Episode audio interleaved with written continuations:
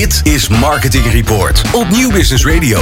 En onze volgende gast is Hüseyin Yildiz. Hij is CEO van de Inoa Group. En ik vind het heel erg leuk dat je er bent. En vooral omdat jij een echte ondernemer bent. Welkom in de studio. Dankjewel, dankjewel. Ik zeg het, een echte ondernemer. Je hebt een bedrijfseconomische achtergrond.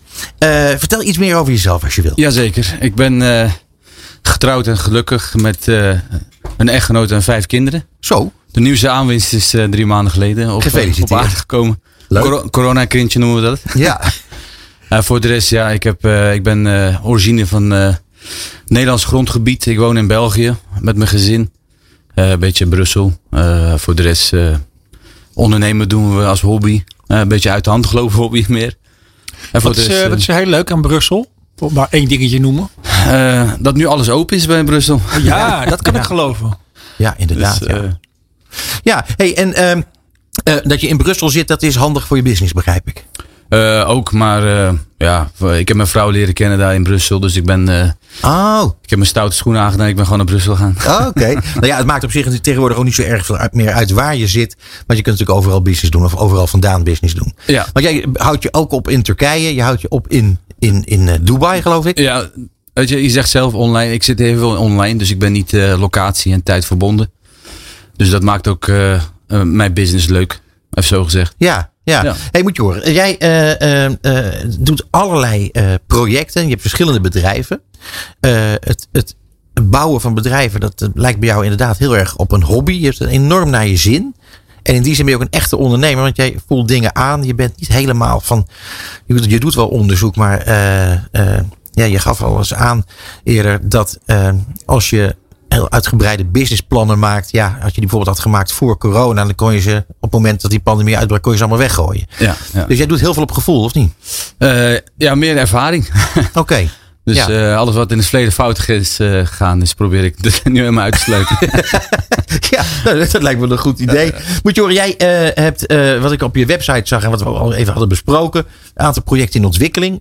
Cryptos, er is een digital wallet, geloof ik. Ja, daar moeten we voorzichtig zijn met banken om ons heen. Dus die zijn wel altijd terughoudend. Maar ja, weet je kan wel hoog laag springen, maar dat wordt wel uiteindelijk de toekomst. Ik bedoel... Salvador heeft het al geïmplementeerd als een betaalmiddel.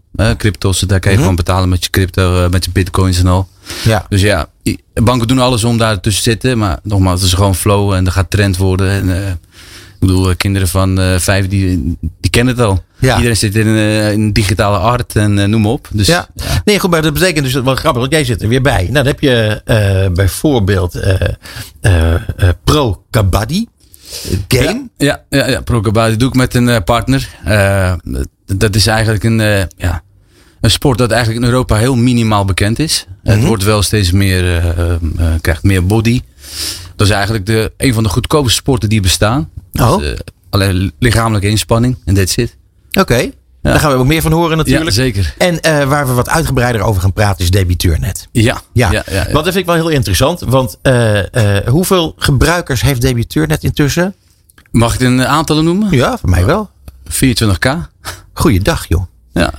Dus, zijn we allemaal gratis gebruikers. Dat bieden we ook aan. Ik bedoel, we willen dat ondernemers gaan ondernemen. En, gratis gebruikers, oké. Vertel even, wat krijgen die gratis gebruikers? Die krijgen volledig toegang in het platform.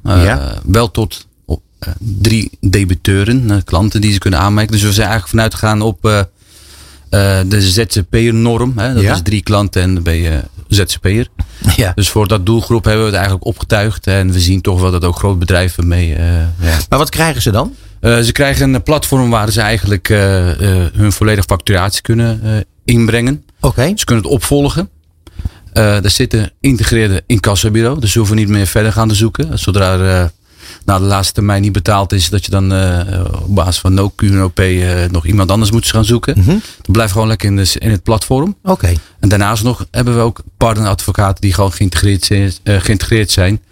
Na het traject van incasso kunnen ze gewoon zo overfietsen naar een advocaat. Oké.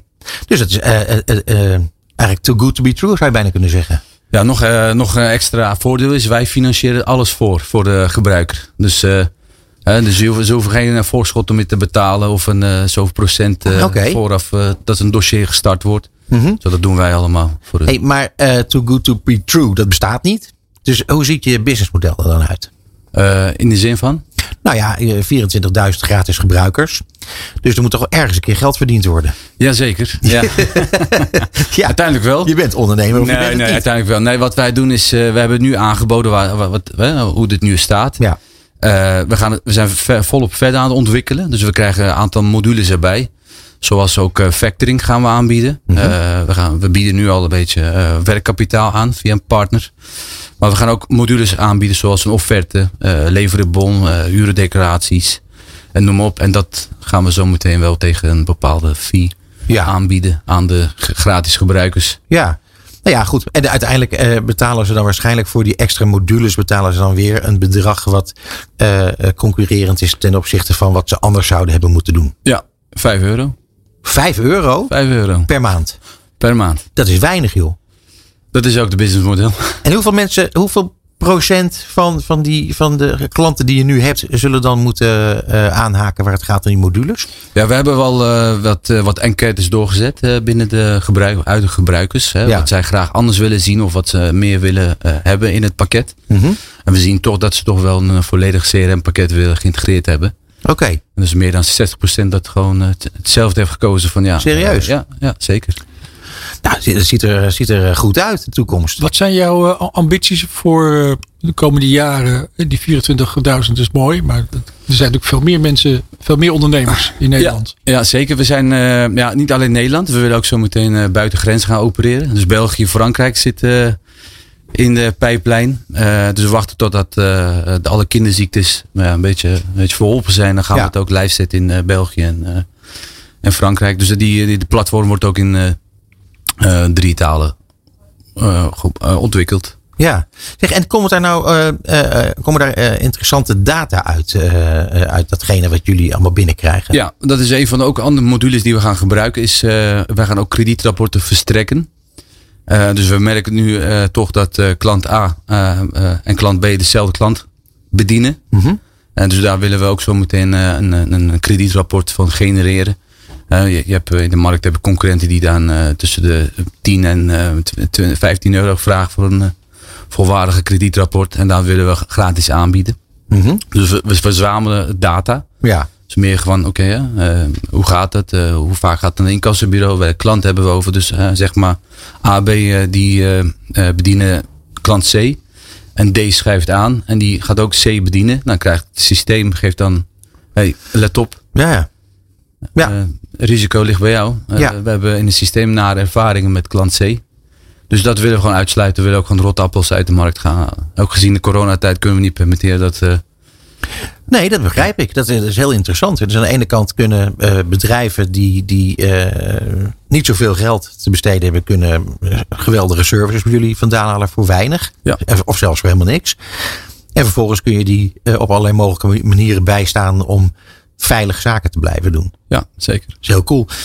Maar dan is het nog een keertje zo. Dat gaaf het in het begin al even aan. Dat jij doet heel veel dingen op basis van gevoel. En op basis van ervaring. Maar uiteindelijk zul je toch voor dergelijke ondernemingen. Toch ook wel aardig aan de gang moeten met je marketing. Ja, dat doen we zeker. We zijn nu serieuze stappen aan het maken in dat gebied. Dus we hebben wat goede mensen aangeschreven. En aangesproken. Die ons zo meteen... gaan upgraden naar een hogere level hierin. Dus daar zijn we serieus bezig mee. Ja, goed. Dus stap 1 hebben we nu al gezet dus. Ja, te gek. Hey, en Basie vroeg net al eventjes, wat zijn de ambities? Want je hebt nu 24.000 klanten. Ja, gebruikers. Ja, gebruikers. 60% daarvan misschien die gaan aanhaken op de modules. Maar er zit meer groeimogelijkheden zitten erin. Frankrijk, België. Maar waar praten we dan over, denk je? Over aantallen? Ja, gebruikers. Wat zal het zijn? 100.000? Ja, ik weet niet waar je naartoe wil. Nee, ik kan razen dingen gaan noemen, maar ik ga gewoon met de flow mee en ik geloof er heilig in. Ik gebruik het zelf ook, hè, even terzijde. Ik gebruik voor mijn eigen klanten ook. Dus dat zegt denk ik genoeg. Eigenlijk. Alles, ja. Ja, dat is super interessant.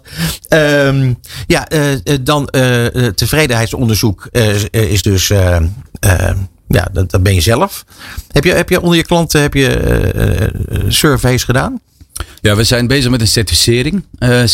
Om, nogmaals, we leven in een digitaal tijdperk. En we gaan met klantgegevens om. Dus dat moet ook gewoon veilig geparkeerd zijn. Mm-hmm. We werken al volgens de norm, maar we willen gewoon stappen hoger. We zijn bezig met een certificering. Een NEN-certificering. Dus dat zijn zometeen... Zijn er al wat klantvriendelijkheidsformulieren beschikbaar. Die worden dan random doorgestuurd. Mm-hmm. En dan verzamelen we dat. En daar doen we ook gewoon wat mee. Dus we zijn al dus alles wordt gewoon opgenomen. We zijn ook onze support wordt ook opgenomen. Dus als klanten bellen, die gesprekken worden gewoon netjes opgenomen en dan wordt het gewoon. Ja, ik ben zit af te vragen, Hüseyin. Je hebt dit allemaal ontwikkeld. De kinderziektes zijn er bijna allemaal uit. Het loopt dus een tierenlier. Mensen zijn tevreden. Je richt je heel erg op, de ZZP'ers, kleine bedrijven. Maar zou dit niet ook geschikt zijn voor grotere bedrijven? Ja, absoluut. Absoluut. Ik begrijp natuurlijk dat die al in veel gevallen bij grotere bureaus zitten. Of bij accountants en weet ik wat allemaal die dingen voor ze regelen. Maar in principe denk ik dat als je jullie services optimaal kunt gebruiken. En dat kost veel minder geld. En dan is dat toch voor heel veel bedrijven interessant. Ja, absoluut. We sluiten niemand uit. Alleen...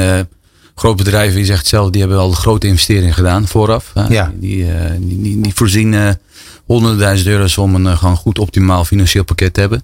En nogmaals, wij zijn geen financieel boekhoudpakket. Mm-hmm. Dat moet echt duidelijk zijn. En meestal wil het groot bedrijf een volledig pakket hebben. Dus die zal niet zo snel keuze maken voor debiteurnet. Begrijp ik. Hüseyin, je zal het niet geloven, maar ik zie alweer Bas die je vraag wil stellen. Het mag niet meer, Bas. Echt niet. De tijd zit er helaas op. Maar ik ga dat allemaal heel goed bestuderen. Ik denk dat ik met Bas dit ga overleggen. Dat we gelijk overstappen. Dat debiteurnet. Welkom. We kunnen niet wachten. Dankjewel voor je komst. Ja, bedankt. Dankjewel. Het programma voor marketeers. Dit is Marketing Report. Elke derde dinsdag van de maand van 6:30 tot 8:00. Dit is Marketing Report op Nieuw Business Radio.